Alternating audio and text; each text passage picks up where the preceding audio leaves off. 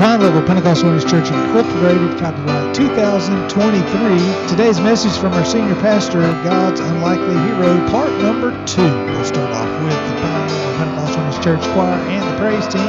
Come on and praise the Lord. Come on and praise the Lord, all ye people. Come on and shout loud his praises to proclaim.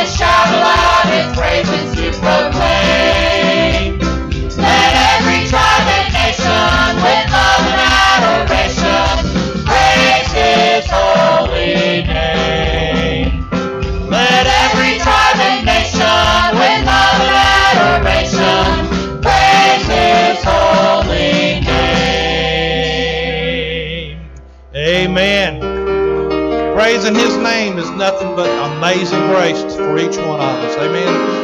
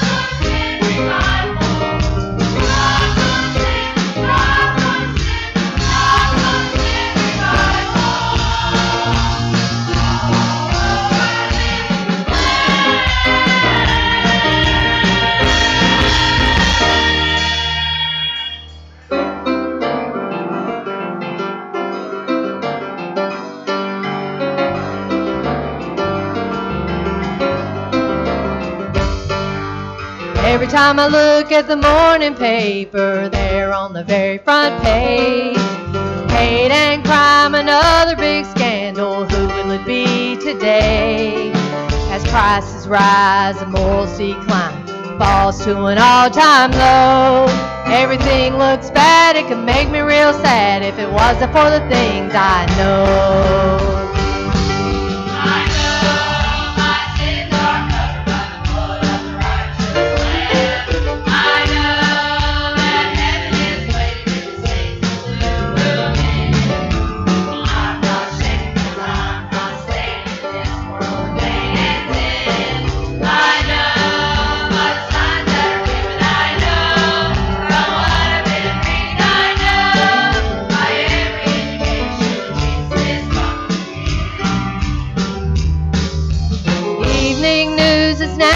Available 24 hours a day.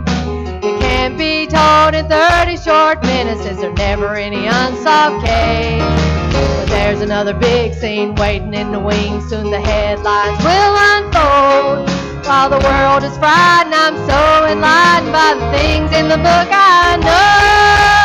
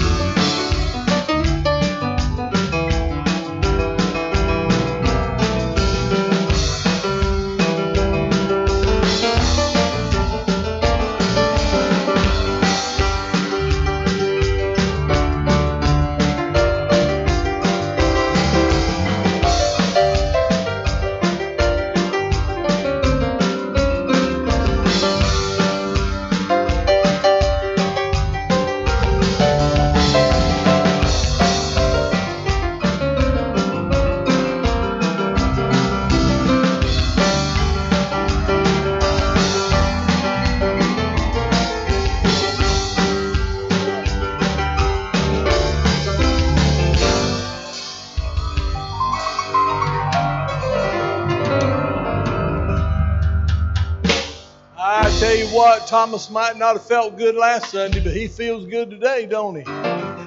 Yeah. Good to see you, bud. Got you got you fellas backing you up. I'm so glad they could get out of prison for just be with us today. It's wonderful. Amen. Did y'all see my wisdom I put on Facebook this morning? Stop thinking that you're ugly. Stop it. You are, but stop thinking about it. I'm trying to help people. That's Ferrell Hardison, chapter 7, verse 3. Man, look at the crowd this morning. Y'all ain't supposed to be here in the summertime. Look at you. I'm so proud of you. Thank you so much for being here today.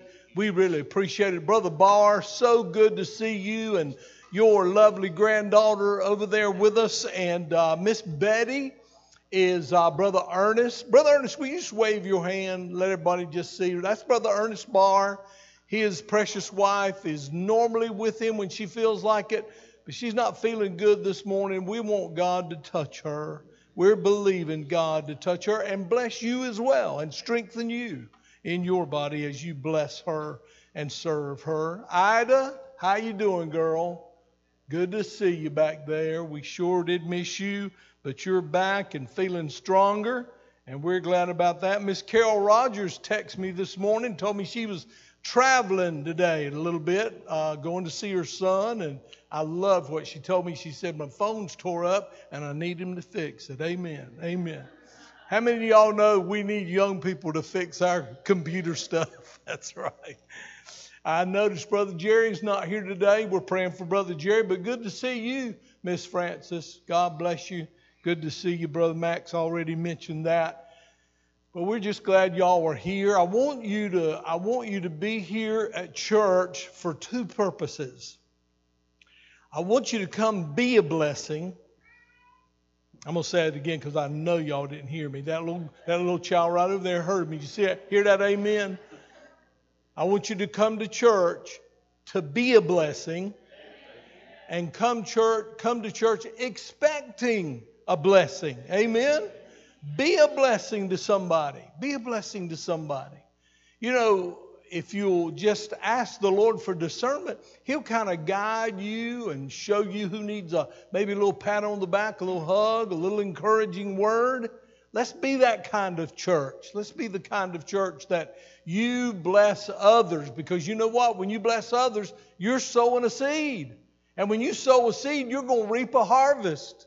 So let's be a blessing to others and let others be a blessing to us. And most of all, above all things, the Lord be a blessing to us. But again, we can bless Him with our praises and our worship and our singing. Amen. The reason to be here today, and we thank y'all for it. Thank you for your giving. Y'all are doing good, and we just ask you to continue to give. Our church, uh, you know, I don't know how it is at your house, but I know how it is at my house. Do y'all uh, have everything break at the same time? See, buddy, I thought I was the only one. So I'm thinking maybe a majority of people it just feels like what's going to break next? You know, what's going to fall off? You're scared to touch the doorknob because you're scared it's going to fall off. Um, it's kind of happening at the church right now air conditioning, a lot of other things. And when you all are faithful in your giving, it's such a help, it's such a blessing. And we thank you for that. We thank you for that. And Brother Mac was mentioning earlier about maybe building a team of people who can help him. Uh, Brother Mac's been doing a lot of things that he needs uh, assistance with. I don't know if y'all have noticed it, but Brother Mac's really getting old and we need to help him. Amen? Uh, hey, us young people need to be a blessing to Brother Mac, don't we? Amen, amen. James clapped on that one. so let's do, let's, uh, some of you men and even you ladies as well, uh, there's some things you can help with. Just see Brother Mac about it, and uh, he'll show you what to do and how to do it, and it'll be a great blessing. Uh, what, what do they say? Um, many hands makes light work. Is that is what is that the saying? Yeah. So so uh, let's do that. Let's all do our part, and then nobody will have a real heavy load. Amen. Father, we thank you for this day. We thank you, God, for your many blessings. We thank you, Lord, for how you bless us so at this time in the worship service we can bless you. And we uh, can give. And uh, you haven't required much of us, Lord, a very small percentage of all you've poured in us. And then you told us if we would give that little bitty percentage, that you'd bless us back more than we could contain. So that's a pretty good deal, Lord. Thank you for it. We ask you to bless every penny we receive today, that we'll only use it for your glory. In Jesus' name, amen.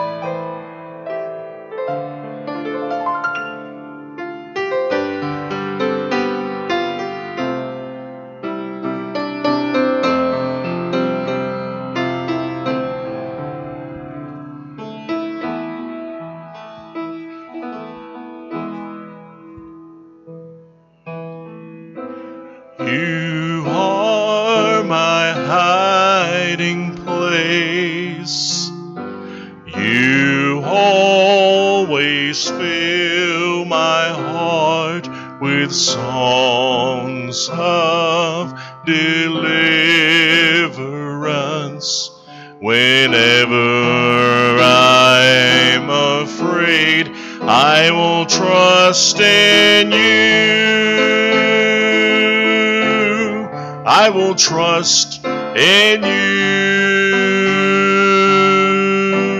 Let the weak say I am strong in the strength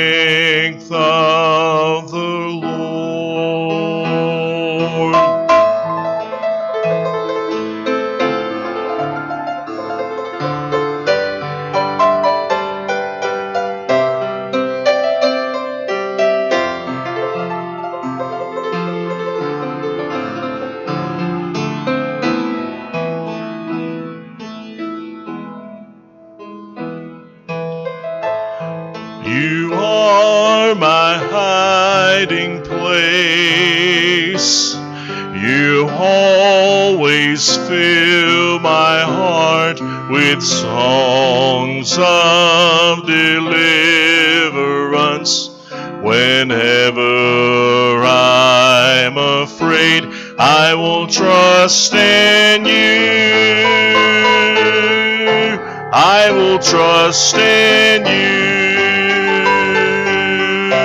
Let the weak say I am strong in the strength of the Lord.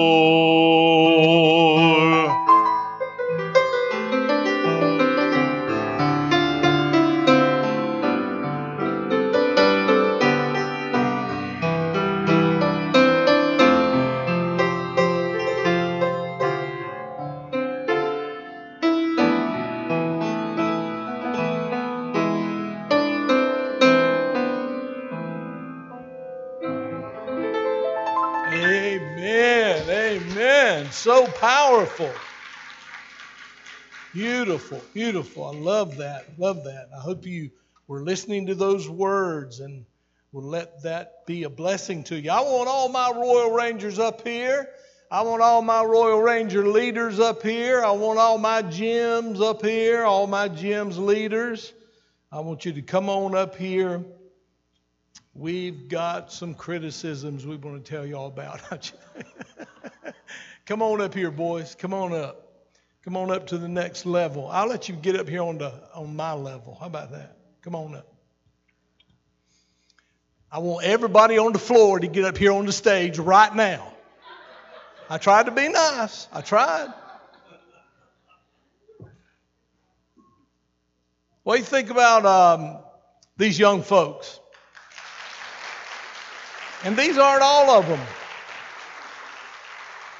We have more. We have some that come from other churches on Wednesday night, and and uh, uh, just I appreciate Jamie Martinez, and I appreciate her her team, her helpers uh, that are here, and I'll let them introduce their the people who are helping them. And uh, I, I appreciate my brother Scotty Hayes. And behind every good man is a what? Better woman. And where's she at? Where is she? There she is. We know it's all you, really. We just let him up on the stage. Um, but I love you guys. Thank you for what you're doing on Wednesday night. I really, really appreciate it. We're going to let the girls go first. Jamie, tell us what's going on with our kids. Introduce your your uh, assistant there. Um, I'm Jamie Martinez, and this is Emma Davis, and we've been um, teaching the GEMS program, and GEMS stands for Girls Everywhere Meeting the Savior. Um, and these are my daughters, Ava and Marilyn Martinez, and we have some other girls, like he said, that come on Wednesday nights from other churches that couldn't be here this morning, but we just wanted to recognize them and um, give them a little certificate and have them say our Bible verse. Um, the certificate says, we hereby thank, and Ava and Marilyn both have one, for coming to our GEMS class every Wednesday and for learning our main Bible verse. So I'm going to let them tell you guys our Bible verse.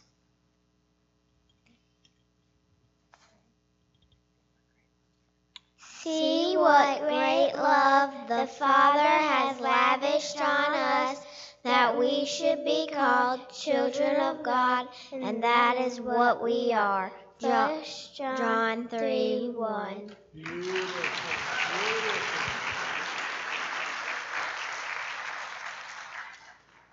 Amen.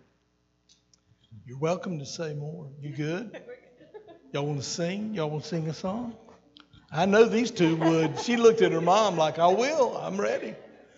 And over on this side, all our men, and we got some, some of our students, our teenagers down there that are helping with this ministry and also involved in it. I'll let you tell the story, Scotty.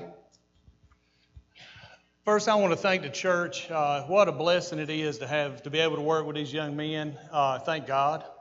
Uh, when we first started this out, we, we, we were abundantly blessed by the church. The church gave to us that we were able to buy these shirts and books for everybody, and, and it covered every bit of it. We've still got some extra shirts. So if you know any kids that want to come and be with us, we'd love to have them.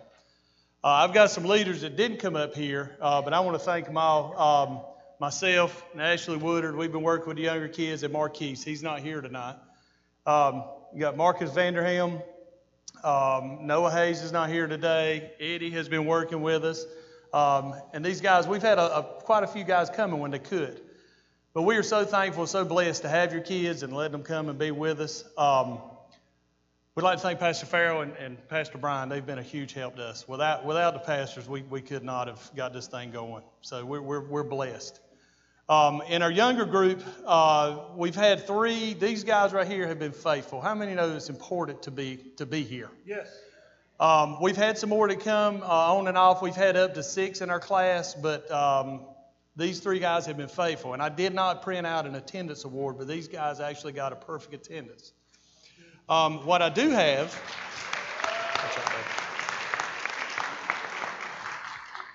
What I do have is I have a Bible merit. For every six lessons we do, we get a Bible merit. And um, we've been working hard on learning the books of Bible. So we, we haven't done lessons every night, but we've some of these guys have uh, almost got all the, the Old Testament down. Does either one of y'all want to try it?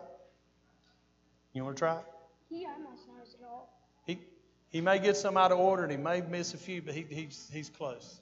Genesis, Exodus, Leviticus, Numbers, Deuteronomy, Joshua, Judges, Ruth, First and Second Samuel, First and Second Kings, First and Second Chronicles, Ezra, Nehemiah, Esther, Job, so Proverbs, Ecclesiastes, Song of Solomon, Isaiah, Jeremiah, Lamentations, Ezekiel, Daniel, Isaiah, Joe, Amos, Obadiah, John, um, Micah, Nahum, Habakkuk, Habakkuk, Habakkuk, Haggai. That good? We're, we're close. Malchiah. Zechariah, Malchiah. You want to try? No? You want to try? All right, we got one more want to try. Genesis, Exodus, Leviticus, Numbers, Deuteronomy, Joshua, Judges, Ruth, First and Second Samuel, First and Second Kings, First and Second Chronicles.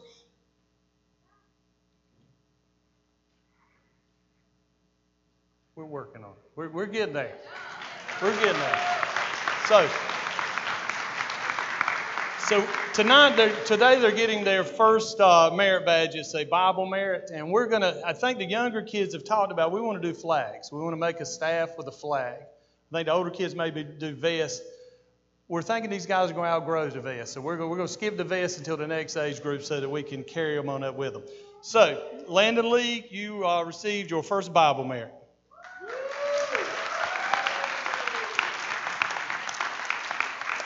Landon Hayes, you get a first Bible merit. And Emery Hayes, you also get a first Bible merit. All right. Thank you. Uh, hello, my name is Marcus Vanderhelm. I've been uh, teaching these these guys here, the older group. Um, not all of them are here, but these guys have been coming most every every Wednesday, um, and they've all been given roles. Um, hold that for a second. So we had um, we have a structure um, where we have a, a, leader, and then they all have assistant leader and and um, different job titles underneath of them. Um, Samuel Evans was our patrol leader, but he graduated up um, since he's now 18. He's now senior patrol leader.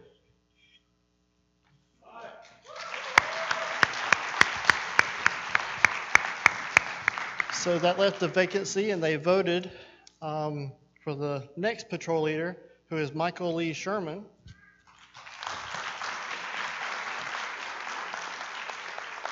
And Michael chose his assistant patrol leader, uh, Drake Vanderhelm.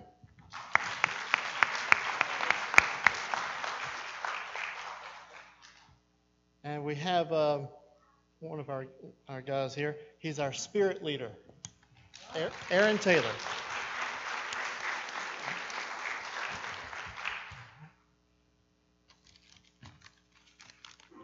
We also have uh, merits that we give to those who have completed the requirements, and there's quite a bit of requirements to get these badges.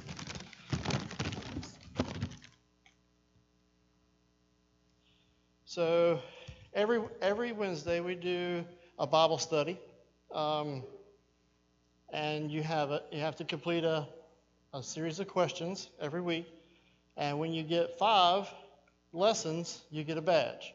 We've gone through two of the of the uh, Bible merits so far, and um, Samuel Evans got uh, one for the first Bible and the second Bible merit.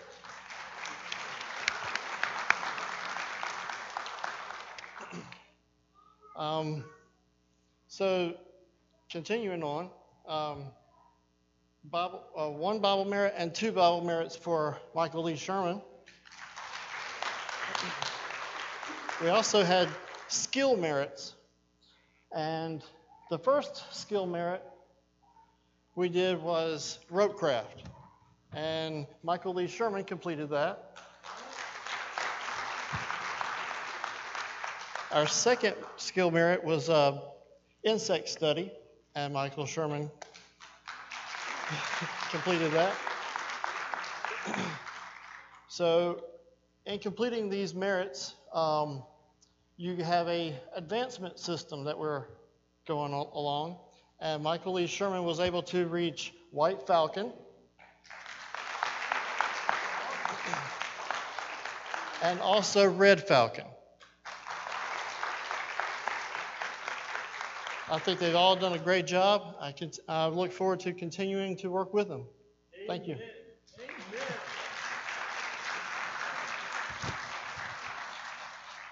Give these leaders and these young people a big hand. One more time. Great big hand now. Thank y'all so much.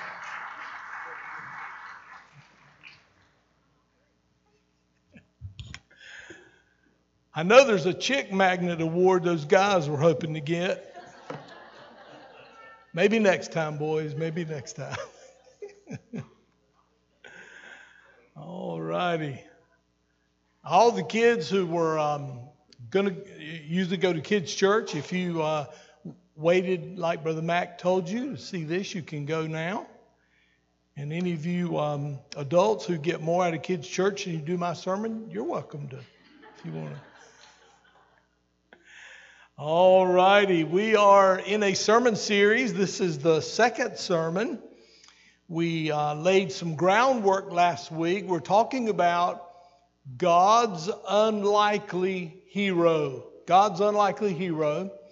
And we'll talk about uh, him in the Old Testament, the man Gideon. We'll be getting in that over the next few Sundays. One of the most powerful stories in the Bible. And uh, most of it we'll just go verse by verse and look at uh, the life of Gideon and see how he was really somebody we probably would never have chosen uh, to be used by God. But he was greatly used by God. And um, we're going to see how that happened to him because we want to see how God can use us, how God could look at our life, look at the talents, the gifts, the opportunities he's given us and how we can use those to the maximum. There's a lot of work to do before the rapture. The rapture could be in just a moment, the rapture could be tonight, the rapture could be tomorrow. The catching away of the saints. It will come uh, quickly. It'll come, the Bible says, in the twinkling of an eye. So we uh, see all around us. We actually sung about it this morning. The choir sung about it in that second song, all the things that are going on in our culture that let us know as Christians, because we've studied the Bible, that we're close to the end. We're close to the end. And there is much, much work to do. And if you are a Christian, God has a work for you, God has a calling on your life. And what we're looking at in this series is the kind of people God uses the kind of people God chooses. The best place to see that is in the Bible. So let's go to 1 Corinthians chapter 1 and let's read verses 26 through 31. We read this last Sunday, but it won't hurt us again or hurt us to go through it again. And I want you to think about this in terms of yourself or in terms of people you know and love who maybe uh, have a very low confidence level. Maybe they uh, think very little of themselves. And uh, maybe you have children who battle with that, or, or you have people that you work with who battle with that. And we want you to see in the Word of God that uh, we all have a place in the kingdom.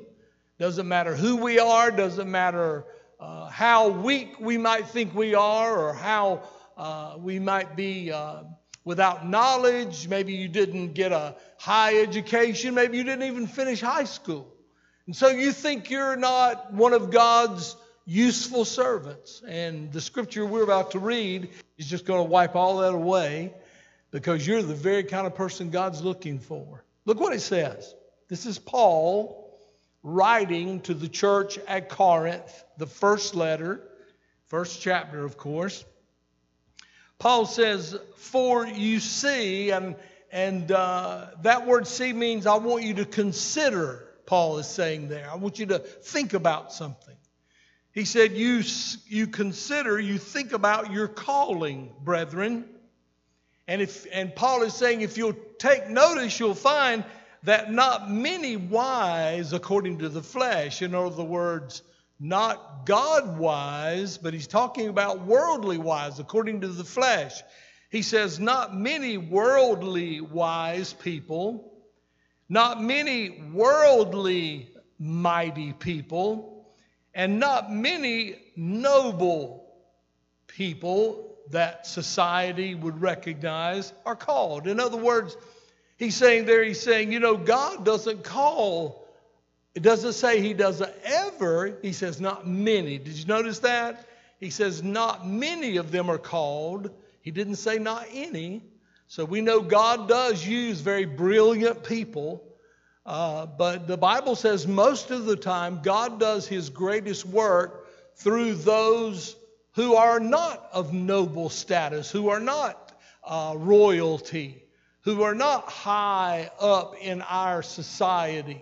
God doesn't usually choose them. God doesn't usually pick them. Not many of them are picked. Not many mighty or noble or wise people are picked. And then in verse 27, he gets right to the point. He says, But God has chosen, God has chosen the weak things. How many are happy about that? I'm happy he chooses weak things. Amen. Y'all looked at me like I was the only weak thing in here. And God has chosen the weak things of the world to put to shame the things which are mighty. In other words, God chooses people like me and you so that when He does something great, it puts to shame those who thought they were above us in the pecking order or in the flow chart. He said God goes down the flow chart. Look at verse 28. He says, uh, and the base, that word base means lowly people or insignificant people. When you really study that word base, it could mean uh, people who uh, have lived a very rough life, a very sinful life, who have kind of been down at the bottom of the gutter. Um, he says God chooses those people, those lowly, insignificant people, the base things of the world. And, and he says God also chooses things which are despised things which the world looks at, things which society looks at, people which even your own community or even your own family despise uh, you. The Bible says God has chosen those people. They're, they're the ones He's picked, they're the ones He wants to use. And then he said, and uh, the things which are not. And that's a, that's a really good study right there. And I'm not going to get deep into that, but he's saying there, have you ever, have you ever um, seen people that, uh, uh, even in a social setting, if you didn't hunt them out and find them, you'd think they weren't there. I mean, they're just very, very quiet, and, and maybe they have an inferiority complex, and so they don't really ever say anything or ever put themselves out front or, or, or uh, want to talk to probably more than one person at a time. It's almost like they don't exist. It's almost like they don't exist. One of the things I, I, did find interesting when I was studying, and I would encourage you to study it as well. Over in India, they have what's called a caste system. And uh, they have people over in India categorized lower than animals, human beings lower than animals. And uh, of course, we know that's not of God. But, but we're bad for uh, categorizing people and putting people uh, uh, on the totem pole at a certain level or in the flow chart at a certain level or thinking this person's better than most people. And I got a feeling God's list looks a lot different than our list. And that's what he's saying right here. He says, God chooses those which are not. God chooses those which, if you didn't know better, you think that they didn't even exist. He said, and here's what he chooses them for. he chooses them to bring to nothing the things that are. In other words, he, he uses them to do great and mighty things. And the reason he picks people like Ferrell Hardison and others is because he doesn't want man to get any glory. He doesn't want the flesh, the world, to get any glory. God wants all the glory. Amen? And God deserves all the glory. He deserves it. So he says, the reason he chooses people like me and you and maybe some others is because he wants no flesh, no humanity to glory in his presence. When you think about the people Jesus selected to be the disciples, when you think about the people God, through Jesus' life on the earth and through the book of Acts, it's revealed the ones that uh, rose to be the apostles, the ones who would lead that early church. Uh, if you study them, you will find that they were not chosen because there was anything outstanding about them. They were not chosen because of their great abilities or talents. Study them, study them, you'll find that they were not known for those things. They were Galileans, and Galileans were considered low class. They were considered rural people. I don't think anything wrong with rural people. I, I'm, I'm a country boy, redneck, glad of it. Amen. Who's out there with me? Amen. Amen. Some of y'all are rednecks. You didn't raise your hand. but they were chosen. Uh, God chose them because they were not learned. They were not educated. Now, if you're educated, I'm not putting down your education. I got a college degree too. Everybody's still amazed. But I will tell you that God chooses the unlearned. God chooses the ignorant. I remember uh, telling my grandfather, my grandfather telling me that he quit school in the third grade. And I said, Granddaddy, why did you quit school in the third grade? He said, Because the teacher asked me to spell the word key and I told her it was K E Y. And she said, No, that's not right. It's not K E Y. He said, Yes, it is. Right there it is, K E Y. And he said she would not agree with him that the word key was spelled K E Y. So he quit school. So back in the day, there were a lot of people back in the day, and especially in farming days, when people quit school really early. And they went to farm or, or they went on maybe to the military or, or whatever in a lot of cases. Uh, but they weren't learned people. They were commoners, these disciples, these apostles. If you will, they were nobodies. They were really nobodies. But these nobodies would become the outstanding leaders of that struggling baby church that was born in the book of Acts. Brother Max teaching us that on Wednesday nights about the birth of the church. And uh, if you'll study the people who led that and, and helped uh, form that and, and followed the leadership of the Holy Spirit in, in creating that early church, you'll find that they were, a lot of them were nobodies. They were nobodies. They were rejected people. And in this sermon series, we're going to focus again on an Old Testament hero named Gideon. And the story of Gideon, the first thing we want to uh, emphasize, which we've already emphasized, is that God uses ordinary people. God uses ordinary people. As a matter of fact, God chooses them specifically. Paul said it. He said, God will choose ordinary people above what the world considers to be special people. And I think we need to get that truth in us. Because I think there are people sitting here right now under the sound of my voice who probably battle with that. You struggle with that. You think God can't use you. You think, you think God can't do great and mighty things through you. And I hope when this series is over that you will have changed your thoughts and changed your mind on that. One writer said, one Bible commentator that I was studying said, God chooses ordinary people to do extraordinary things for the glory of God. That's it right there. That's what I'm talking about. That's what I'm preaching on. Now, if you go back to the book of Judges in the Old Testament, the book of Judges, and, and these boys, I got to tell you, I, I, if he'd stuck a microphone in my face to name all the books of the Bible, I wouldn't have got as far as they did. I started to call Brother James up here. He's a deacon. I knew he could say all the books of the Bible. I started to call him up here and show them boys how to do it. But um, uh, as we go to the Old Testament, book of Judges, I got to tell you, the book of Judges has a couple of real characters, real Bible stars. Gideon's one of them, Samson's one of them. Um, uh, that's in the book of Judges. But I'll tell you what, the book of Judges was a dark time. It was a dark time in the history of Israel. It was a dark time in ancient history. Uh, very, very troubled times for Israel. The devil was going around uh, just uh, seeking whom he may devour, and he was having a lot of success in the book of Judges. It seemed that the people of God were uh, waving a white flag of surrender in the book of Judges. One Bible commentator said about the book of Judges, uh, they were no longer singing Onward Christian Soldier, they were singing a Hold the Fort hold the fort till Jesus comes. We see a lot of that attitude even in our day. And I'm, I'll tell you something. I'm burdened about it. I, I just want y'all to know personally, I'm burdened about it.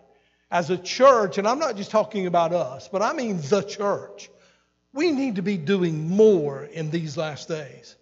We need to be making a bigger impact in these last days. And sometimes when I look around, I feel like we've kind of fallen into this uh, same attitude and mindset that was existing in the book of Judges. God forbid that that would happen.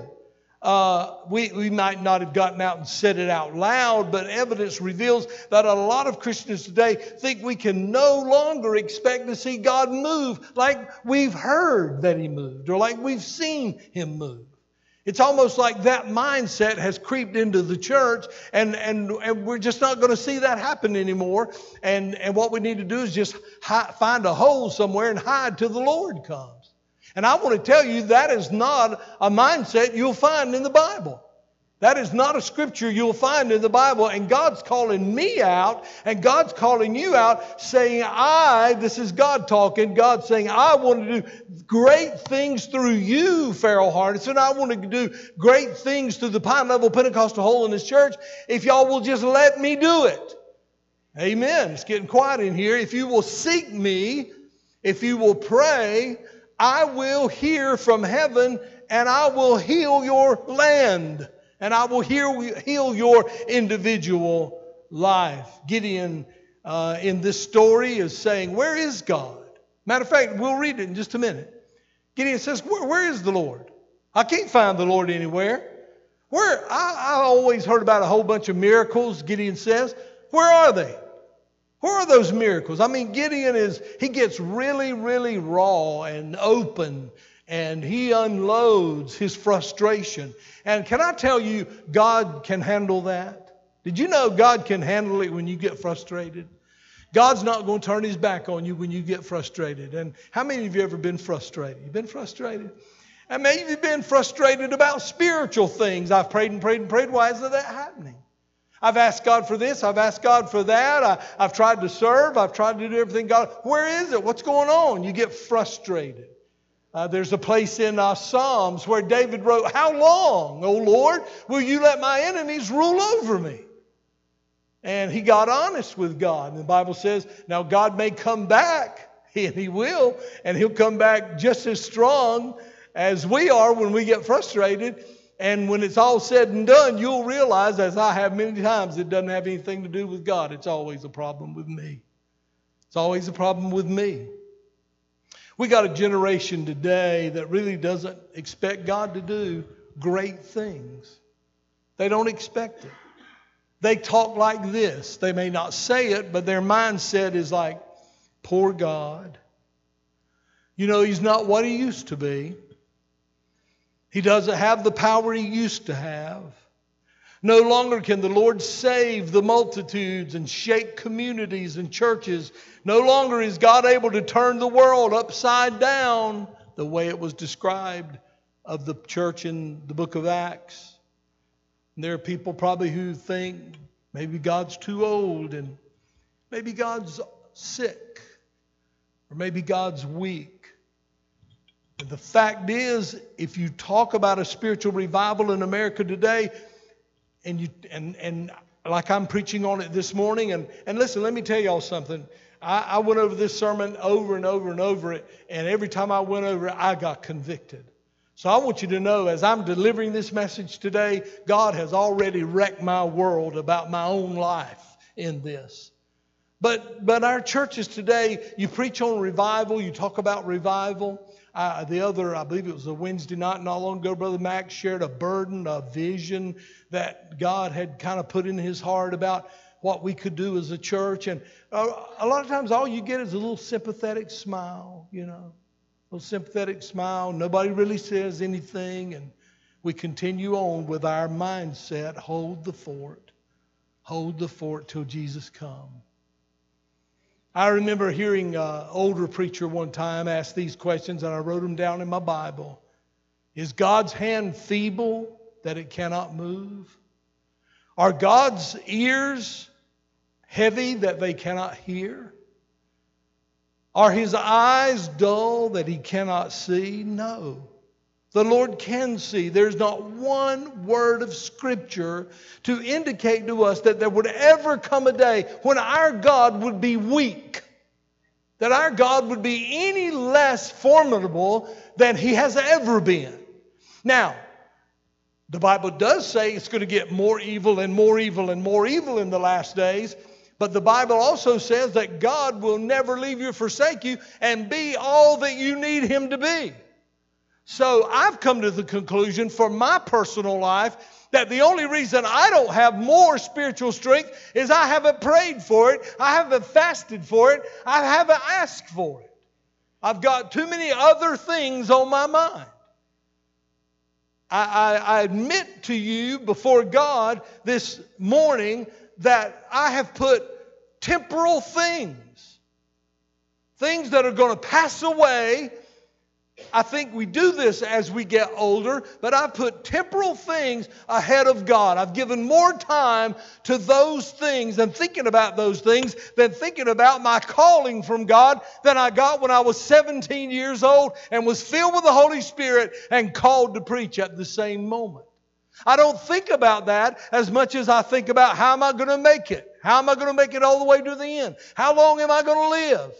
I find myself thinking about those things and getting bogged down with those things, and the enemy using those kind of thoughts to discourage and to reflect you away or deflect you away from the Word of God. The fact is, boys and girls, there's never been a better time. There's never been a greater time. There's never been a greater need for the church to rise up than the day we live in right now. Amen. I mean, as you look at what's going on in the world around us, the church needs to rise up. It's time for the church to rise up. Hey, it's time for me individually to rise up and be that church and understand that every hour of every day, publicly or privately, I'm an ambassador of God. I'm a representative of God. I don't know what your occupation is. I, I don't know what your paycheck comes from. But I will tell you this nothing you do comes above your walk with the Lord. That is your first priority. Your walk with the Lord, your spiritual strength. So let's go to the book of Judges, will you?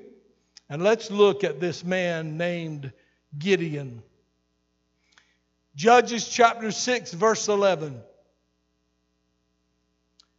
Now, the angel of the Lord, remember I told you that in the Old Testament, when you read the phrase angel of the Lord, many great theologians, and, and when I say great theologians, I'm talking about Charles Spurgeon, I'm talking about Matthew Henry, I'm talking about modern day theologians, people that really love God and know their Bible, believe that there's a real possibility that the angel of the Lord, when you hear that in the Bible, it is a pre incarnate or pre Bethlehem appearance of Jesus Christ. How many of y'all know Jesus didn't come in Bethlehem? Jesus always has been. He's always been. As a matter of fact, the Bible tells us in Hebrews that says that Jesus was here at the creation of the earth. Je- listen, get this theology. Jesus is God. Jesus is God. Therefore, Jesus always has been, and Jesus always will be. I'm glad I'm on the Jesus team. Amen. The other team's going to lose. I know it might look like right now they're winning, but they're not winning. They're going to lose. They're going to lose this battle, and we, the children of God, are going to win. So look at it. Now, the angel of the Lord, could have been Jesus, came and sat under the terebinth or oak tree, which was in Ophrah. Aren't y'all proud of me in introducing these names and, and saying these things? I don't know if it's right, but I'm saying them. Which belonged to Joash the Abiezrite while his son, who? Gideon threshed wheat in the winepress in order to hide it from the Midianites. So that tells you a lot of things right there. So the Midianites are the enemy, and I'll tell you more about the Midianites later. But the Midianites, the Midianites were the, the enemy of God. And uh, what they would do is they would wait. I want, I want you people uh, who have ever farmed or you know anything about farming or you've worked on a farm, I want you to think about this. What they would do is they would wait until the Israelites had done all the hard work of the planting and the watering and the cultivating and the, and the cultivation of the crops. And when the crop grew and when the crop was ripe and hanging on the vine and ready to be harvest, harvested, those Midianites would come over the hillside and take their crop. Can you imagine? Can you, I mean, I'm going to tell you now, that would make me mad if I'd done all that work.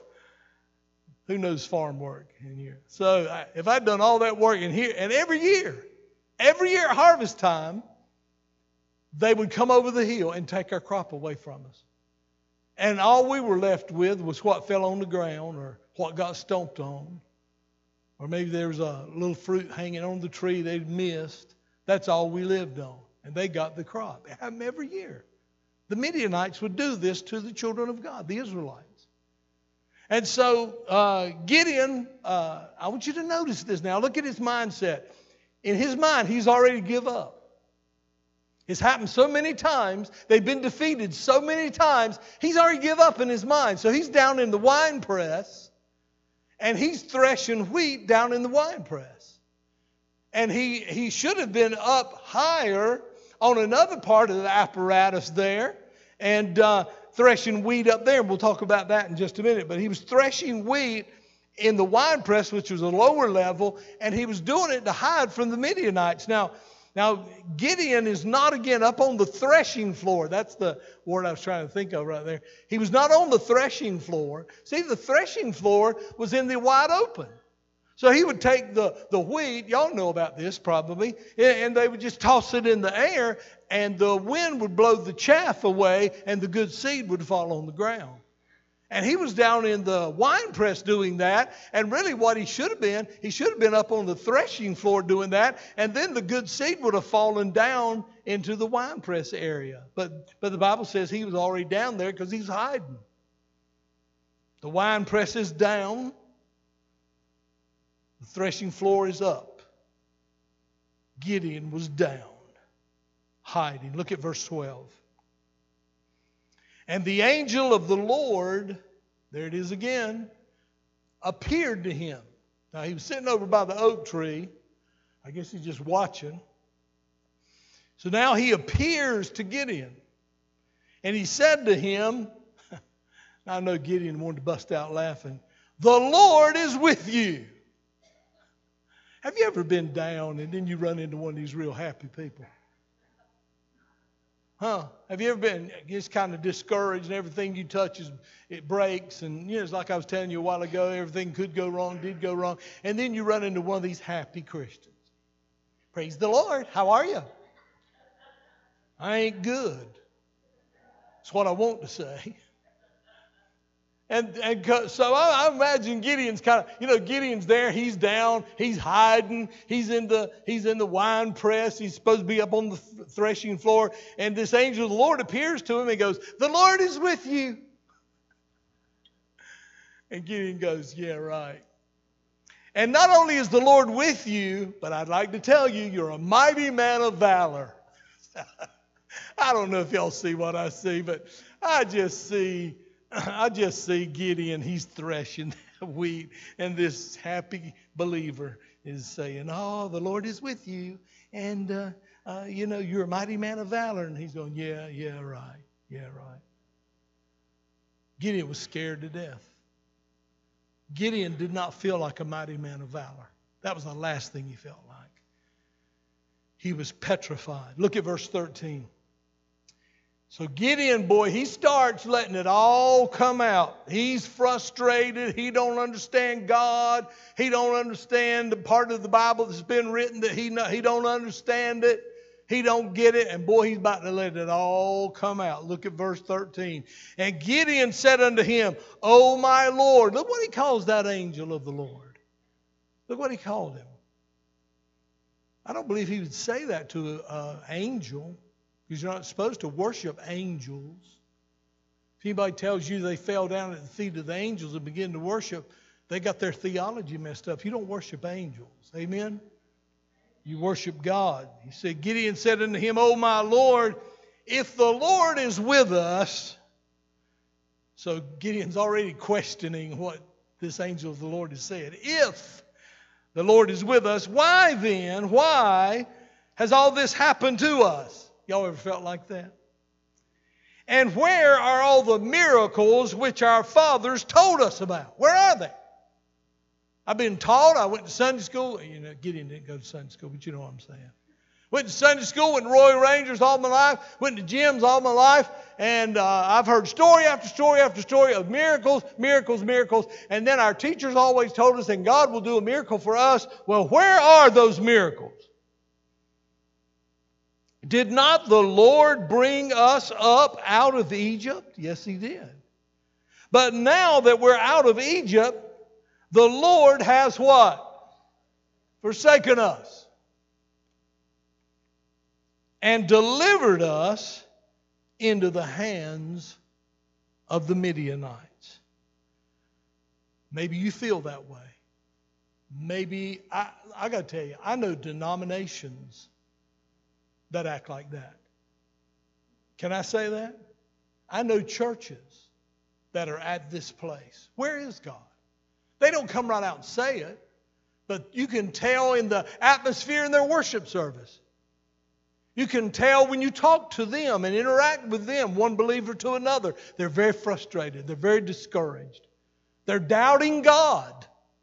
They're doubting God's love. They're doubting God will fulfill His promises. You can get like that as an individual Christian, and you can get like that as a church, and you can get like that as a denomination. You really can. People say, well, wasn't it wonderful back in the old days? I, I got to tell you something, man. There's nothing wrong with talking about the old days, but when that's all you talk about, you got a problem. We ought to be having God do things in our midst that our children are going to talk about.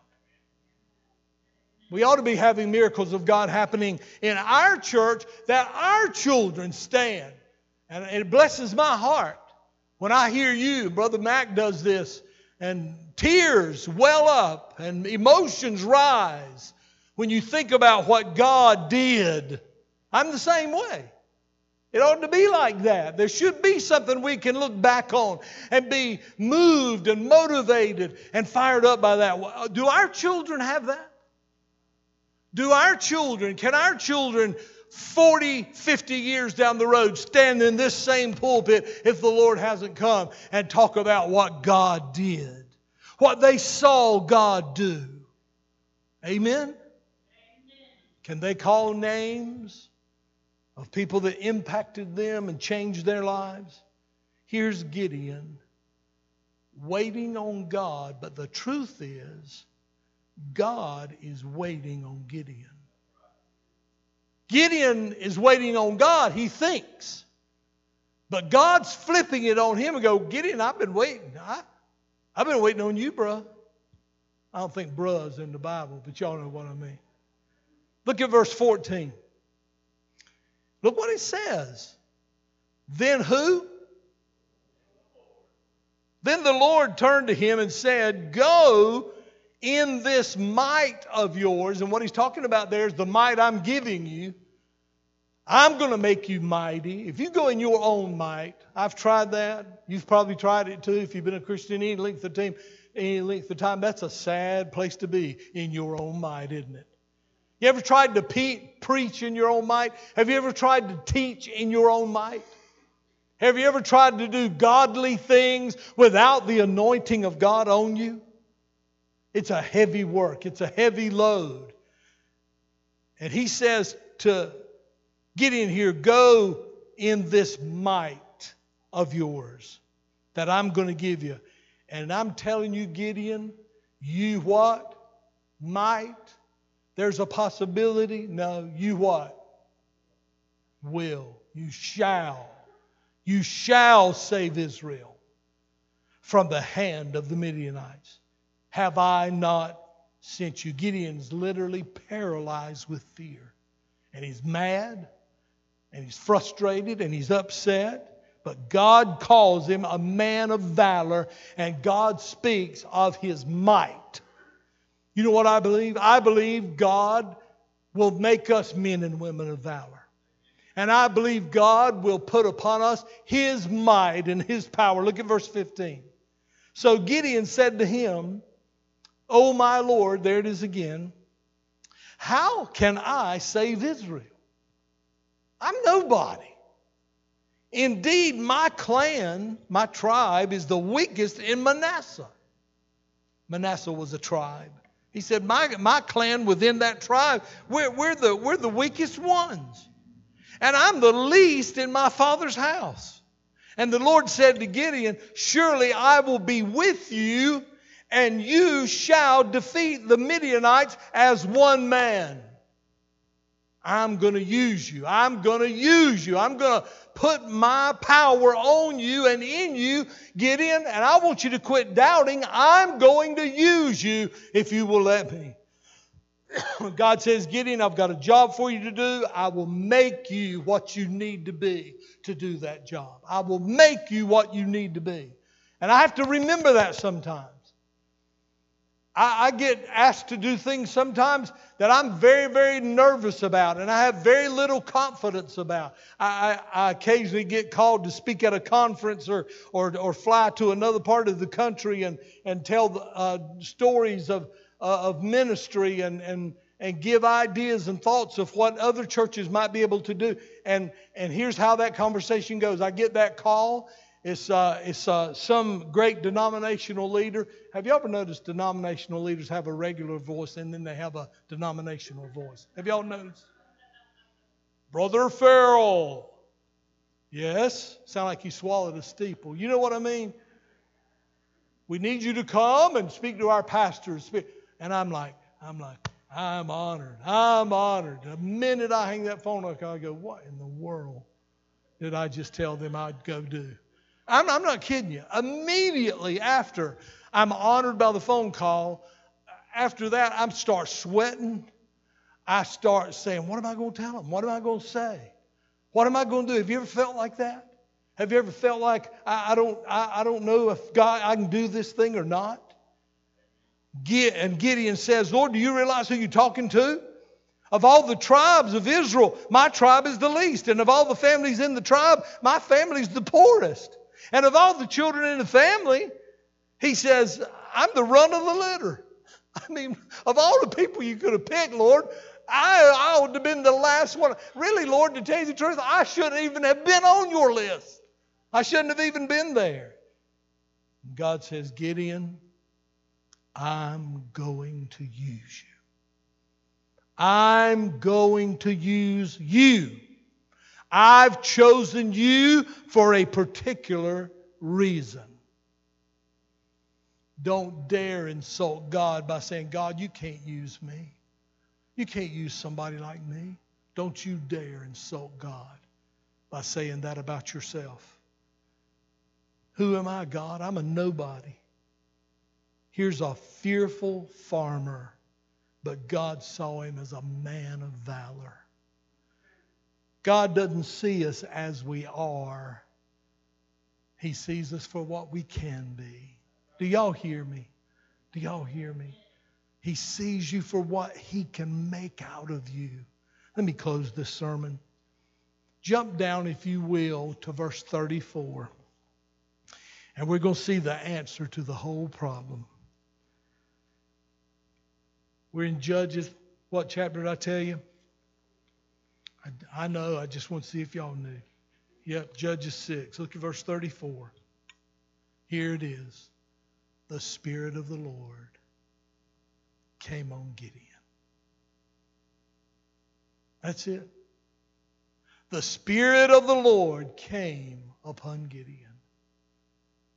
Doesn't say Gideon took a, a few quick courses. Doesn't say he went to a class for six weeks. I'm not against any of those things. I'm not against any of those things. Understand me.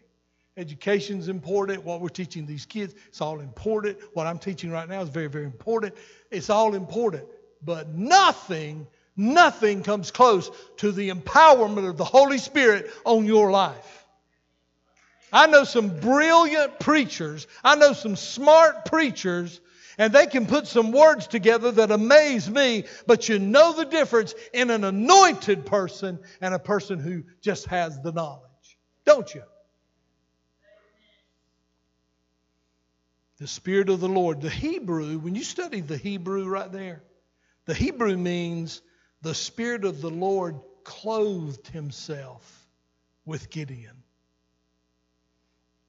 You know, I kind of always thought about putting on the Holy Spirit but that isn't what the Bible says. The Bible says the Holy Spirit put Gideon on like a coat. In other words, he got inside Gideon, he got inside him. That's what that means right there. How would you like for God to wear you like a suit? Everybody pray this prayer with me right now. Dear Lord, wear me like a suit and wear me out. Amen. Amen. Wear me like a suit. I want to get I want you to get in me, God. I want you to get inside of me. It's not the man or the woman, it's God in the man, God in the woman. If you take, uh, if you make yourself available, God will put you on like a suit of clothes and use you in a mighty way. Let's look at that last verse one more time, or the first verse I read actually. 1 Corinthians 1 26. For you see your calling. Everybody say this. For I see my calling. Now listen to the rest of it. Brethren and sisters, that not many wise according to the flesh, not many mighty, not many noble are called. God wants to call you. What's God saying today? He's saying, Ferrell, it's not the scholarship, it's the relationship. He's saying, Ferrell Hardison, it's not your ability, it is your availability. He's saying, I want you to get this, Ferrell. And he's told me over and over and over it's not fame, young man, it's faith. That's what he's telling Gideon. He's saying, Gideon, it doesn't matter how you see yourself. I want you to see yourself with me upon you, with my spirit upon you. The Bible says the Holy Spirit came upon him. And then it says, uh, when you study the original language, it says the Holy Spirit put Gideon on. I mean, I mean, uh, the Holy Spirit was in, inside of Gideon. One writer said this, and I'm done. Let's all stand, would you? But I want you to listen to what this writer said. And this touched my heart when I read it, and I said, I want Pine Level to hear this. It is not so much the violin that makes the music, but it is the man drawing the bow. You know what I brought with me today? A glove, which is something we do not need today at all. But I thought about how I'm, I'm like this glove, and you're like this glove. And I'm going to tell you, it's, this is a leather glove. Somebody gave it to me. I'd never buy a leather glove. All the gloves I own are leatherette. so, so this is a leather glove. And you know it's nice and it's stitched nice and man, it is it is re- I've worn it a couple times. It's got to be mighty cold if you see me with a pair of gloves on. But, but that glove is no good. It's no good. That glove cannot do a single thing. I mean, I could get up in the morning and lay it down and put it, put the mate right beside it and go, now look, gloves. The grass needs mowing. So when I come out here, I'm gonna go in the house. I'm gonna take a shower. and get dressed. When I come back, I want I want front yard mowed. You say, Pastor, that's absurd. It is absurd. We're like a glove. We're just like that right there. We're nothing. But when God gets in us, when God gets inside of us, when we let God work in us and through us, when God clothes himself with us, great things can be done through our life. Amen? Amen. I don't want you to believe it about this church. I don't want you to believe it about yourself. That all we can talk about is the past. I love the past. I'm a part of the past of this church. You all gave me a chance to preach when I didn't know how to preach. Some of you I know are thinking you still don't. Yes, I do. I love the past. The Bible uh, uh, accentuates saying to the children. It talks about putting the stones. Remember the stones? Uh, the monument of the stones, so the children will say, What is that for? And then you could tell the children the story of how the children of Israel were brought out of Egypt. So the Bible is important. The Bible says it's important to remember your heritage and remember those days gone by. But, boys and girls, ladies and gentlemen, I want to tell you something. We're building that for another generation right now. We're building it for our children right now. I want our children. I want these little boys and girls up here and all the ones that are in kids' church. And how about Bible school? All those kids to be able to say, I remember when God moved in our church. I remember when people were getting saved and sanctified and filled with the Holy Spirit. I remember seeing God heal. And there's some stories they can tell, but how many of y'all would agree with me that I want more stories? I want greater stories. I want bigger stories. I want undeniable stories that our children can tell because there's going to be a day they'll be laying the groundwork for their children. Amen? Am I making any sense this morning? God wants to use you. He wants to do great things through you. Can we come to the front? Will you come? Walk up here as a sign of your commitment. Just walk forward. If you have to go, uh, please go quietly. But if you can, give God a few more minutes. Just walk up here to the front and and just come and just say, God, I'm available. You, you might even say, if you're honest, God, I don't know how in the world you use me. I can't think of anything I'm really good at. I, I can't think of much I've ever accomplished, really. Maybe that's how you feel. I think if you come up saying something like that, God's going to show you. He's going to reveal to you that you're more precious, more valuable than you think you are. God's going to speak to you, and we're going to see God speak to Gideon. I'm telling you, uh, the, this is going to get a lot better. This sermon's going to get a lot better, but I wanted to let you know Gideon's battle. Gideon's going to do great things, and we're going to see Gideon do some things that, that maybe you didn't even know were in the Bible. Maybe you didn't even know this whole story. You're going, you're going to say, that's unbelievable. That's some kind of fairy tale, but it's not a fairy tale. What we'll study is real. All I want to leave you with today is God wants to use you. God wants to do things through you. Stop doubting yourself. Stop putting yourself down. And look to God and say, God, though I don't see it, I don't understand, I don't know how in the world you do it, but I'm available. I'm available. Jesus, use me. Use me, Lord, to build your kingdom do your will in this world. Amen. Will you make yourself available today? Father, let the Holy Spirit that rested upon Gideon rest on us. Holy Spirit of God, rest on us. And not only rest on us, but put us on. Put us on like a coat, Lord. Get inside of us.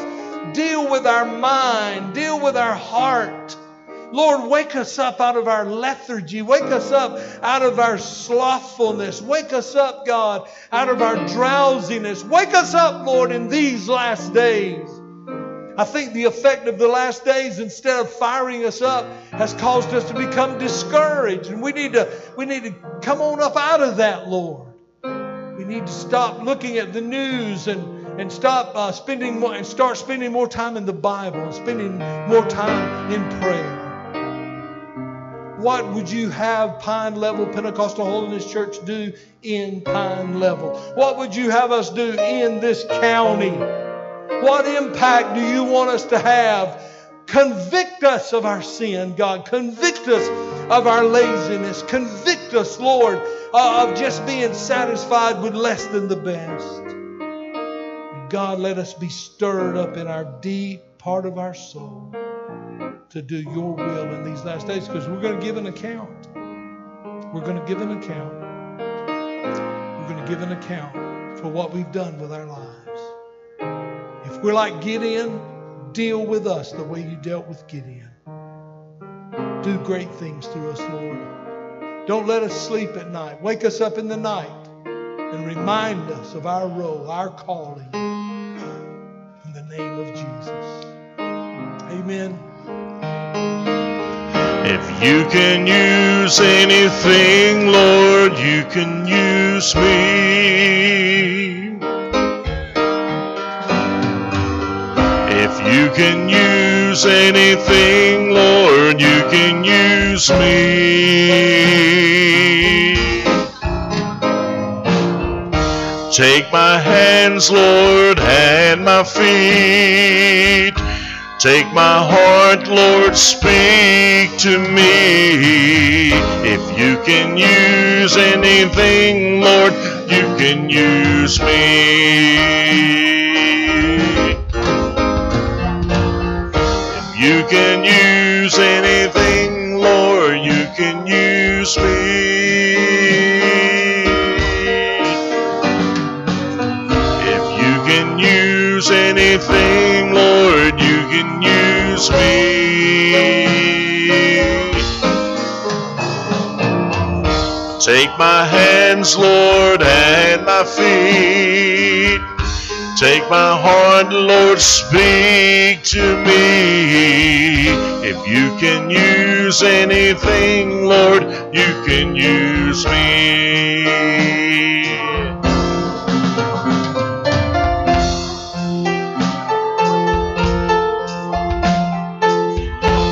The Pine Level Pentecostal Holiness Church Incorporated, copyright 2023.